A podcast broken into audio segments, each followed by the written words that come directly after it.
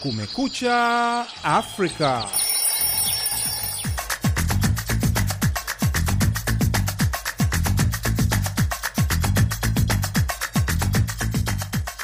Hii ni idhaa ya Kiswahili ya Sauti ya Amerika, VOA, ikitangaza kutoka Washington DC. Karibu katika matangazo ya Kumekucha Afrika. Bila shaka hujambo msikilizaji, popote pale unapotusikiliza. Jina langu ni Idi Ligongo na mimi naitwa Patrick Nduimana. Tunakukaribisha katika matangazo yetu ya leo Alhamisi, tarehe 9 Februari mwaka 2023. Tunasikika kupitia redio zetu shirika katika eneo zima la Afrika Mashariki na Maziwa Makuu. Tunapatikana pia kupitia mtandao wetu wa VOA Swahili.com.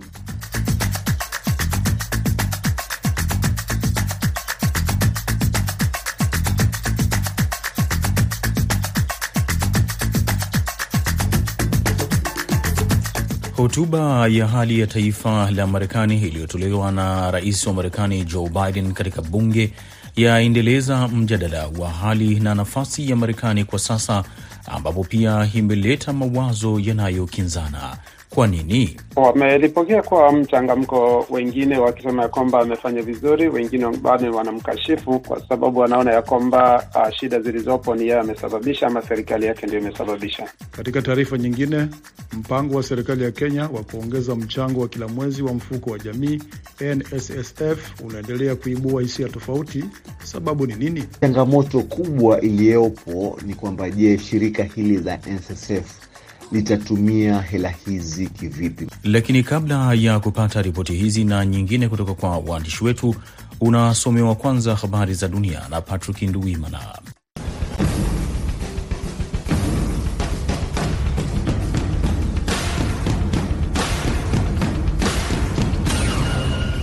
Rais wa Ukraine Volodymyr Zelensky Jumatano alifanya ziara mjini London kuwashukuru wananchi wa Uingereza kwa msaada wao kwa kuzuia uvamizi wa karibu mwaka mzima wa Russia dhidi ya nchi yake na kutabiri kwamba mwishowe Ukraine itashinda vita.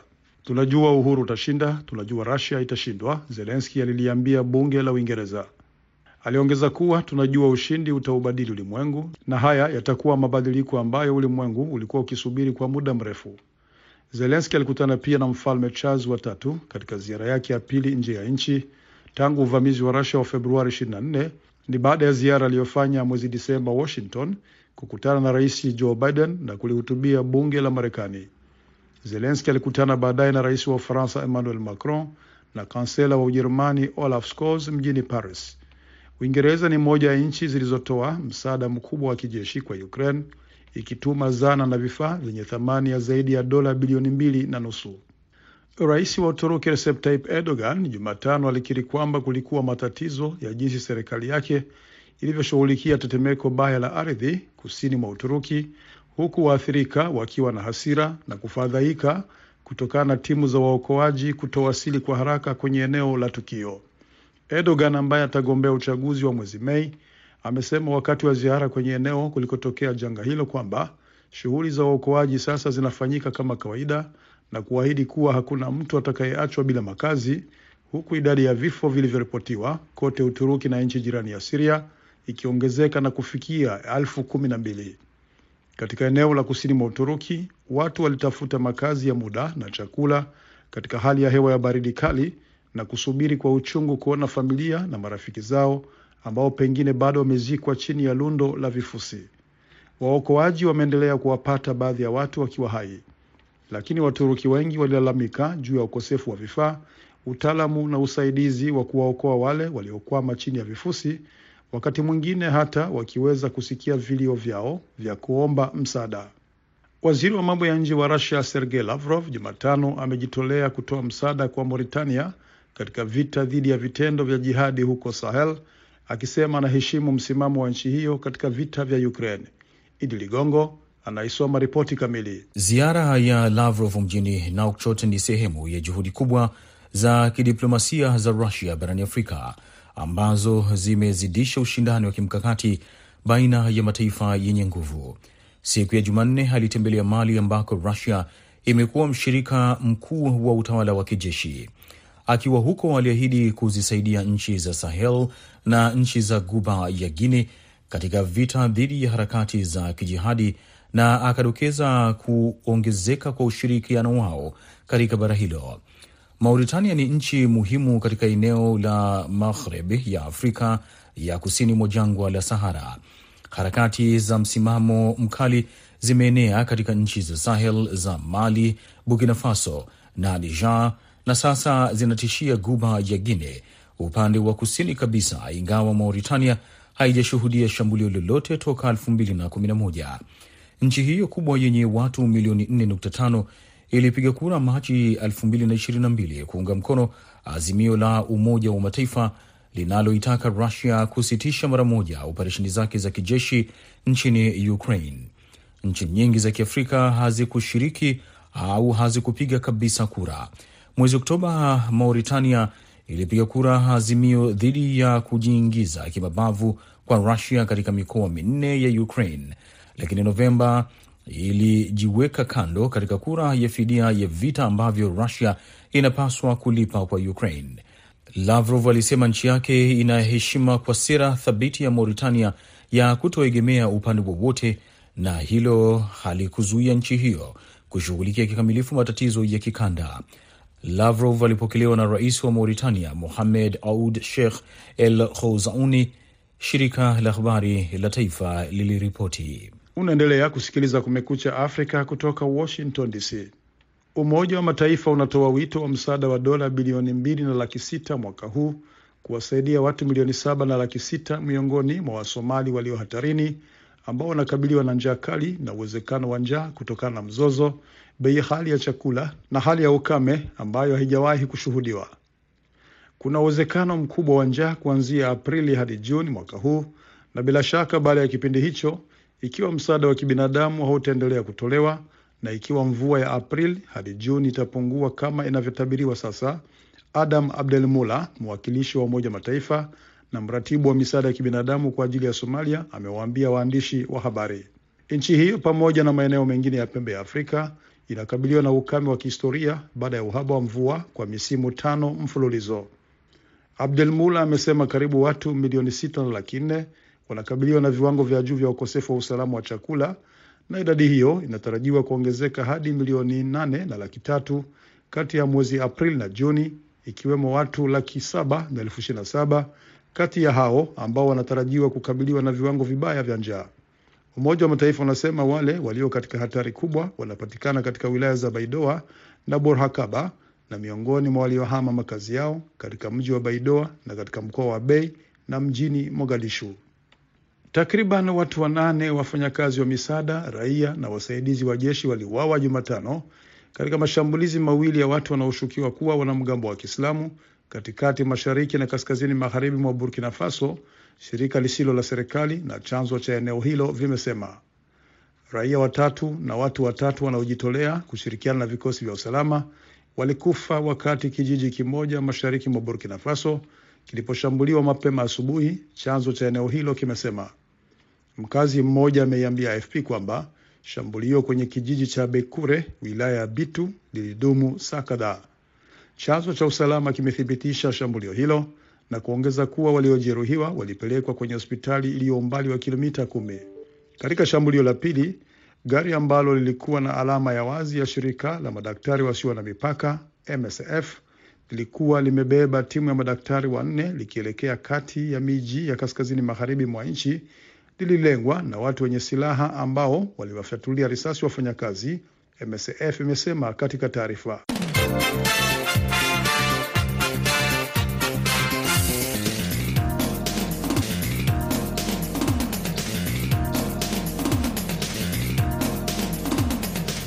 Unaendelea kusikiliza Kumekucha Afrika ya idhaa ya Kiswahili ya Sauti Amerika ikitangaza kutoka Washington DC.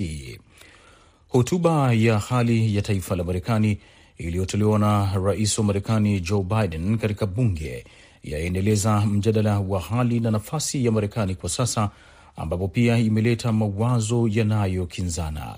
Kutokana na hilo, nimezungumza na Profesa Timothy Sadera na kwanza nikataka kujua kile ambacho amekiona Je, Wamarekani wamepokea vipi hotuba hii? Wamelipokea kwa mchangamko, wengine wakisema ya kwamba amefanya vizuri, wengine bado wanamkashifu kwa sababu wanaona ya kwamba uh, shida zilizopo ni yeye amesababisha ama serikali yake ndio imesababisha. Na kile ambacho unaweza kutueleza masuala makubwa ambayo Wamarekani walikuwa wanayatarajia kusikia na ameyazungumza na amewaelewesha vizuri, ni masuala gani hasa? Mengi hasa, la kwanza ni kuhusu uchumi wa nchi, na jambo la pili ni kuhusu uhusiano uliopo sasa hivi, vita vinavyoendelea kule nje na uhusika wa Marekani utakuwa vipi. Jambo la tatu lilikuwa ni je, mwandamo wake sasa hivi, maanake Republican umechukua utawala wa katika uh, katika uh, bunge sasa, ataendeleza namna gani? Kwa hivyo miradi hii pamoja na mikakati yake ya kuendeleza uchumi ndiyo yaliyokuwa wengi wanatarajia kusikia kama kuna makuu yatatokea. Lakini yale ambayo amekuwa akiyaeleza, akiyajibu, wewe binafsi tathmini yako iko vipi? Tathmini yangu ni kwamba ameajibu kwa mwelekeo uliopo, kwa sababu sasa hivi analenga, anawalenga waliosababisha. Kwa hivyo anasema ya kwamba mambo haya sio sisi tuliyosababisha, tumeyaridhi, na kwa sasa sababu hivyo tunajaribu kuyarekebisha na kuya, uh, kuyarekebisha yawe mema na tuweze kuwafikia wananchi kwa usawa, na pia kuwaleta watu wote waone ya kwamba ni wa Marekani. Jambo la pili ni hili la kivita. Anaona ya kwamba uchumi wa Marekani kwake ni muhimu sana, kuendeleza nchi mbele ndilo jambo ambalo ni la dhamani, lakini bado kuna maswali mengine ya utawala wake na jinsi ya kurudi kwenye utawala kama ataweza kupigania mwaka, mwakani kuwa rais wa nchi. Kuna masuala mengi ambayo aliyagusia yalionekana kama vile kutaka kupunguza mzigo wa maisha kwa Wamarekani, kwa mfano kama namna ambavyo benki imekuwa ikiwatoza wale ambao wana akaunti wanapozidisha ama kukosa fedha zile ambazo zinakuwa zimeendana na mkataba ambao wameingia na mabenki. Sasa hiki unaona anaweza akafanikiwa kukiondoa? Tukumbuke ya kwamba uh, jana hivi juzi kuna wale wana Republican wengi ambao walikuwa wanaandamana wakisema wataunga mkono, wengine wakasema hawatamuunga mkono, na jambo hilo lilijidhihirisha sana vizuri jana, wakati ambapo wengine wao walianza kumpigia kelele, kumuita mwongo, kuita nini, na wakisema ya kwamba hawatamuunga mkono. Kwa hivyo jambo hili linaangaliwa kisiasa, ijapokuwa ni wananchi wa kawaida, lakini tukumbuke jambo lolote linalotendeka hapa Marekani huwa linahusu siasa. Kwa hivyo mambo ya mabenki ni siasa, Wall Street itaingilia katikati, mambo mengi yataingia ya kwamba walio wakubwa wataguzwa. Na aligusia vilevile vile waalimu kuongezewa mishahara, ni jambo ambalo limekuwa likitakiwa kuonekana linafanyika Marekani kwa kipindi kirefu sana. Hili nalo unadhani anafanikiwa kwenda kulifanya jambo hilo? Litafanikiwa, manake tukumbuke jambo moja kwamba ni mwaka sasa, ameandaa siasa hizi, ni siasa za mwakani. Kwa hivyo anapoongeza walimu mishahara ni kumaanisha kwamba waz, ni wazazi pia shule zitapata manufaa. Kwa hivyo jambo hilo ni la muhimu sana. Hapo amepatiwa tiki, uh, tiki ambayo ni mzuri ama amepata alama nzuri, na pia tukiangalia anazingatia sasa mtu wa kawaida atakuwa namna gani. Ni Profesa Timothy Sadera akizungumza na Kumekucha Afrika kutoka Atlanta, Georgia, hapa Marekani.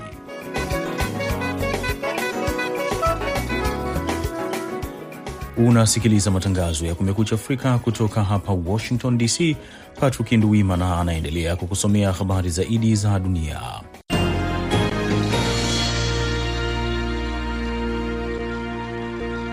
Tukiendelea na habari zaidi za dunia, Algeria Jumatano ilimuita balozi wake nchini Ufaransa kwa mashauriano baada ya Paris kuingilia kati na kumsafirisha kwa ndege kupitia Tunisia mwanahabari na mwanaharakati ambaye anatafutwa na Algiers, ofisi ya rais imesema.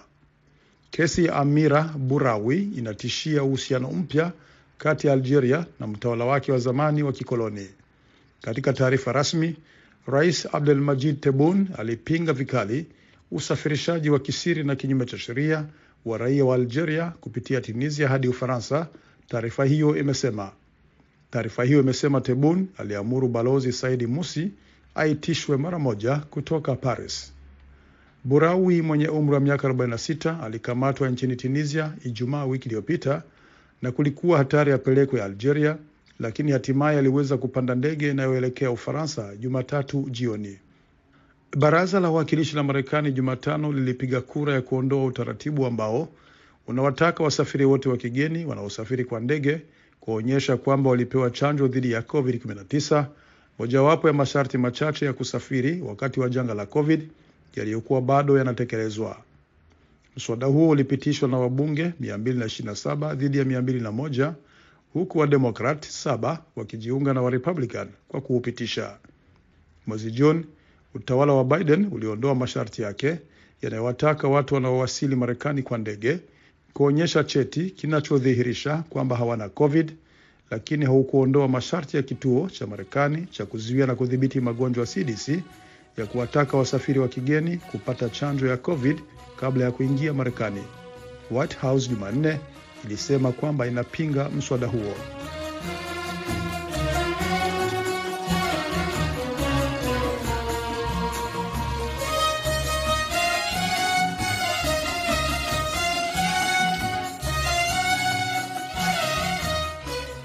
Mpango wa serikali ya Kenya wa kuongeza mchango wa kila mwezi kwa hazina ya kitaifa ya malipo ya uzeeni NSSF mara kumi kwa asilimia sita ya mapato yote ya wafanyakazi nchini humo unaendelea kuibua hisia tofauti baada ya mahakama ya rufaa Ijumaa kubatilisha uamuzi wa awali wa kuzuia ongezeko hilo. Wakenya kuanzia mwezi ujao watachangia angalau shilingi elfu mbili kwa hazina ya kitaifa ya malipo ya uzeeni NSSF kutoka kwa mishahara yao kutoka shilingi mia mbili ya kawaida, huku mwajiri akitakiwa kusawazisha kima hicho. Mwandishi wetu wa Nairobi, Kennedy Wandera, anatuarifu zaidi. Hatua ya majaji watatu wa mahakama ya rufaa nchini Kenya, Hana Okwengu, Mohamed Warsame na John Mativo, Ijumaa iliyopita kuondoa kikwazo kilichokuwa kinalemaza utekelezaji wa sheria hazina ya kitaifa ya malipo ya uzeeni NSSF ya mwaka 2013 inayowezesha mpango wa serikali ya Kenya wa kuongeza mchango wa kila mwezi kwa hazina hiyo ya malipo ya uzeeni mara kumi kwa asilimia sita ya mapato yote ya wafanyakazi nchini Kenya inaendelea kuibua hisia chungu nzima. Kuanzia mwezi ujao, kila Mkenya aliye na kipato atakuwa anachangia mfuko huo angalau shilingi elfu mbili kutoka malipo ya kawaida ya shilingi mia mbili kila mwezi kutoka kwa mishahara yao, huku mwajiri akitakiwa kusawazisha kima hicho. Utekelezaji wa sheria hiyo ya mwaka 2013 kwa mujibu wa kifungu cha 18 sehemu ya kwanza, watu wote walio chini ya sheria ya ajira ya mwaka 2007 na wamefikia umri wa miaka 18 lazima wawe wanachama wa mfuko huo wa pensheni, huku waajiri wakitakiwa kisheria kukatwa michango hiyo kwenye mishahara ya wafanyakazi. Charles Karisa, mtaalamu wa uchumi nchini Kenya, anaeleza kuwa hatua hiyo ya mahakama, japo inaiwezesha serikali kuongeza mapato yake na urahisi wa kukopa, wafanyakazi nchini Kenya watahitajika kukaza mkanda. Changamoto kubwa iliyopo ni kwamba, je, shirika hili la NSSF litatumia hela hizi kivipi? Maanake ukiangalia historia ipo kwamba wale trustees ambao, ambao walipewa majukumu ya kulinda hela hizi ama kuinvest uh, hela hizi katika njia mwafaka, unakuta kwamba kulikuwa na udanganyifu mwingi, kashfa nyingi katika shirika hili. Sheria hiyo ilipingwa vikali na chama cha wakulima wa chai, shirikisho la waajiri wa Kenya FKE, muungano wa waajiri wa kilimo, pamoja na jukwaa la wafanyakazi wa serikali za majimbo kwa kile walichokitaja kuwa ni kukosekana kwa ushirikishwaji wa umma na vilevile kuwapo kwa mikataba ya awali ya kazi kati ya wafanyakazi na waajiri, na kuongezeka kwa makato hayo huenda kukawa na athari kubwa kwao. Kukatwa kwa hela hizi si tatizo, manake uh, serikali nadhani kwamba ina objective nzuri, maanake mtu akija akistaafu, mfanyakazi akistaafu, unakuta kwamba ana hela nzuri ambazo zinaweza kumsaidia kuanza maisha baada ya kufanya kazi kwa muda mrefu. Kwa hivyo ongezeko la makato mapya ambalo ni mara kumi ya kiwango cha sasa cha fedha anazochangia mwajiriwa na mwajiri kwenye mfuko huo wa pensheni unaandamana na nia ya rais wa Kenya William Ruto kutaka nchi kuwalinda raia wake wanapostaafu, kuongeza kiwango cha akiba, hatua ambayo imekuwa ikipingwa na upinzani. If you continue with the 200 shillings it is better to stop. Sivyo tumeambiwa, it not only secures our future it gets us the resources to implement and grow our country. Serikali ya Kenya iliongeza kiwango cha malipo ya uzeeni mwaka 2001 kutoka shilingi 160 kila mwezi hadi shilingi 200 zinazotozwa kwa sasa hadi wafanyakazi wanapostaafu wakifikisha umri wa miaka 60. Kufikia Juni mwaka 2021, hazina hiyo ya NSSF ina wanachama wanaochangia mfuko huo waliojisajili wanaofikia laki tatu na kima cha uwekezaji huo ni takriban bilioni mia tatu. Kennedy Wandera, Sauti ya Amerika, Nairobi.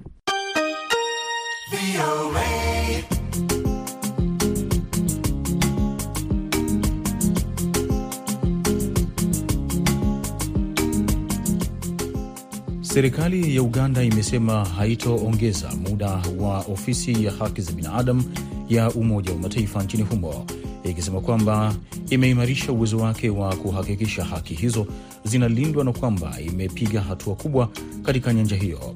Kufuatia hayo, mwenzangu BMJ Muridhi amezungumza na mchambuzi wa siasa za Uganda na Bende wa Moto, na kwanza akamuuliza hatua hiyo imepokelewa vipi na raia wa Uganda. Uh, zimepokelewa kwa kero kubwa, sio kwangu peke yake, lakini kwa umma wote wa Uganda.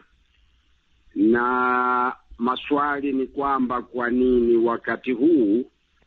Uh, kwa sababu hili lilifanyika karibu miaka minane pale hapo nyuma, uh, wakati wa uchaguzi ule wa mwaka wa elfu moja elfu mbili kumi na sita na huwa hii inatokana nafikiri na ripoti wanazoziandika, kwani hakuna uchaguzi wowote hapa Uganda ambao unafanyika na ukamalizika kwa amani, kwani huwa, huwa watu wanakamatwa na watu wana wanapelekwa korokoroni bila kazi, bila kesi zozote. Kwa hivyo nafikiri inakumbukwa na wasikilizaji wetu wapendwa kwamba uh, tulipomaliza uchaguzi mkuu wa mwaka uliopita ule hapa Uganda, uh, watu wengi waliuliwa kwa kampeni zile. Naam, huyu waziri wa mambo ya nje wa Uganda Henry Okello Oryem, wakati akizungumza na shirika la habari la AFP, amenukuliwa akisema kwamba e, moja ya sababu ambazo wanafanya hivi ni kwa sababu wanasema Uganda tayari imeunda njia zake za kuhakikisha kwamba kuna usawa ama haki za binadamu zinalindwa. Utasemaje kuhusu hilo kwa kifupi? Waziri wa mambo ya nje akisema hakuna matata yoyote na ya ki um, uh, ya kuhusu uh, haki za kibinadamu, inaleta mchanganyiko kwenye serikali ambayo sisi tuliyoipendelea sana miaka iliyopita, kwani rais amesema askari bado wanadhalilisha umma. Uh, ni nini ambacho unadhani Waganda ambao hawajaridhishwa na haya matukio ama hatua hii, kama unavyosema kwamba wako wengi, ni nini ambacho wanaweza kukifanya e, kisheria kuhakikisha kwamba labda e, msimamo huo wa Rais Museveni na serikali yake unabatilishwa? La kwanza, ikiwa serikali haitaki shirika, mashirika kama hayo kuripoti juu yake, iachane na tabia ya kutumia vyombo vya madola kudhalilisha watu wake. Kwa hivyo wananchi wa Uganda wanaweza kuenda mahakamani ikiwa wanataka, au waandamane, dunia itawasikia. Ni mchambuzi wa siasa za Uganda na Bende wa Moto akizungumza na Sauti ya Amerika kutoka Kampala, Uganda.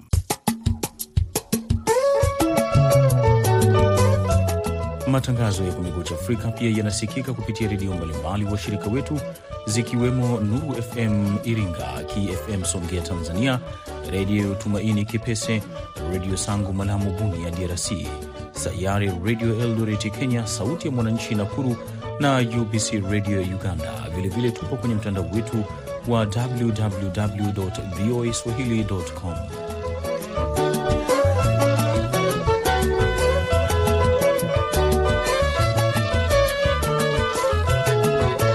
Na ufuatao ni muhtasari wa habari unaosomwa na Patrick Nduwimana.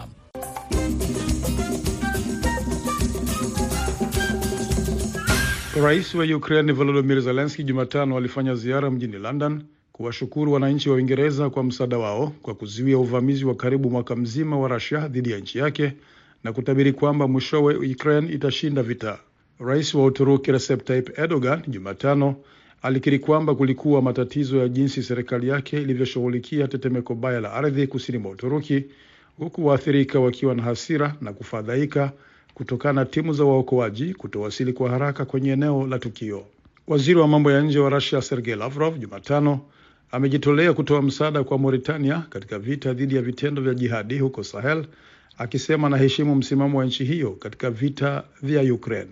Umoja wa Mataifa unatoa wito wa msaada wa dola bilioni mbili na laki sita mwaka huu kuwasaidia watu milioni saba na laki sita miongoni mwa Wasomali walio hatarini ambao wanakabiliwa na njaa kali na uwezekano wa njaa kutokana na mzozo, bei ghali hali ya chakula na hali ya ukame ambayo haijawahi kushuhudiwa.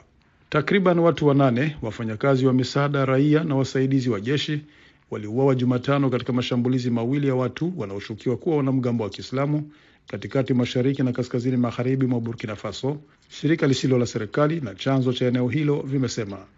Algeria Jumatano ilimuita balozi wake nchini Ufaransa kwa mashauriano baada ya Paris kuingilia kati na kumsafirisha kwa ndege kupitia Tunisia mwanaharakati na mwanahabari ambaye anatafutwa na Algiers, ofisi ya rais imesema. Mpaka hapa ndipo tunakamilisha matangazo ya Kumekucha Afrika kutoka idhaa ya Kiswahili ya Sauti ya Amerika. Kwa niaba ya wote waliofanikisha matangazo haya, msimamizi ni Khadija Riami, mwongozaji ni Jumbe Hamza, nimeshirikiana na mwenzangu Patrick Nduwimana. Naitwa Idi Ligongo, ninakutakia amani na upendo popote pale unapotusikiliza.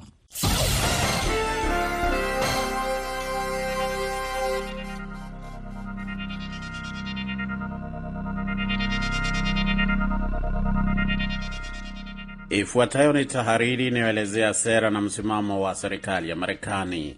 Marekani ililaani vikali shambulio la kigaidi lililotokea mjini Jerusalem tarehe 27 mwezi Januari mwaka huu na kushangazwa na shambulio lingine siku iliyofuatia. Shambulizi la kwanza lilitokea katika kitongoji cha Neve Yakov mjini Jerusalem, ambapo watu walikuwa wakitoka katika sinagogi. Watu saba waliuawa na wengine kujeruhiwa baada ya mshambuliaji wa Kipalestina kufyatua risasi. Mshambuliaji huyo mwenye umri wa miaka ishirini na miwili alipigwa risasi na kuuawa na polisi wa Israeli. Shambulio hilo lilikuwa baya zaidi kuwahi kutokea nchini Israeli kwa miaka mingi. Lilifanyika siku ya kimataifa ya kumbukumbu ya mauaji ya halaiki ya Wayahudi maarufu Holocaust. Shambulio la pili lilitokea asubuhi iliyofuatia wakati gaidi mwenye umri wa miaka kumi na mitatu alipofyatulia risasi kundi la Waisraeli nje ya mji mkongwe wa Jerusalem na kujeruhi vibaya watu wawili, baba na mwanaye. Alipowasili kwa ziara ya siku mbili nchini Israeli Januari 30, waziri wa mambo ya nje wa Marekani Antony Blinken alilaani mashambulizi hayo. Kuchukua maisha ya watu wasio na hatia katika kitendo cha ugaidi siku zote ni uhalifu mbaya, lakini kuwalenga watu nje ya mahali pao pa ibada ni jambo la kushangaza sana, waziri Blinken alisema. Shambulio la Ijumaa lilikuwa zaidi ya shambulio dhidi ya watu binafsi, ila pia lilikuwa shambulio dhidi ya imani ya watu duniani kote. Tunalaani vikali kitendo hicho. Pia tunalaani shambulizi la kigaidi lililofuata huko Jerusalem siku ya Jumamosi, ambapo baba na mwanawe walijeruhiwa, alisema waziri Blinken. Waziri Blinken alisikitishwa na hatua ya kushangilia mashambulizi hayo na kuongeza wito wa kulipiza kisasi dhidi ya waathiriwa wasio na hatia silo jawabu, na vitendo vya unyanyasaji wa kulipiza kisasi dhidi ya raia kamwe havikubaliki. Waziri Blinken alisema ni jukumu la kila mtu kuchukua hatua za kutuliza mivutano badala ya kuwasha moto, kufanya kazi kuelekea siku ambayo watu hawatohisi tena uoga katika jamii zao, nyumbani mwao, katika maeneo yao ya ibada. Hiyo ndo njia pekee ya kukomesha kuongezeka kwa wimbi la vurugu ambalo limechukua maisha ya watu wengi sana, Waisraeli wengi na Wapalestina wengi. Baadaye mchana, baada ya kukutana na waziri mkuu wa Israeli Benjamin Netanyahu, waziri Blinken alisema kwamba rais Biden alimpigia simu waziri mkuu mara moja baada ya shambulio hilo nje ya sinagogi, kusisitiza uungwaji mkono dhabiti wa Marekani kwa Israeli na watu wake, ujumbe ambao Blinken alisema aliutoa tena katika mkutano aliofanya baadaye katika muktadha wa shambulio hilo na kuongezeka kwa ghasia. Ni muhimu, alitangaza waziri Blinken, kwamba serikali na watu wa Israeli wajue dhamira ya Marekani kwa usalama wao inabaki kuwa imara. Hiyo ilikuwa tahariri iliyoelezea sera na msimamo wa serikali ya Marekani.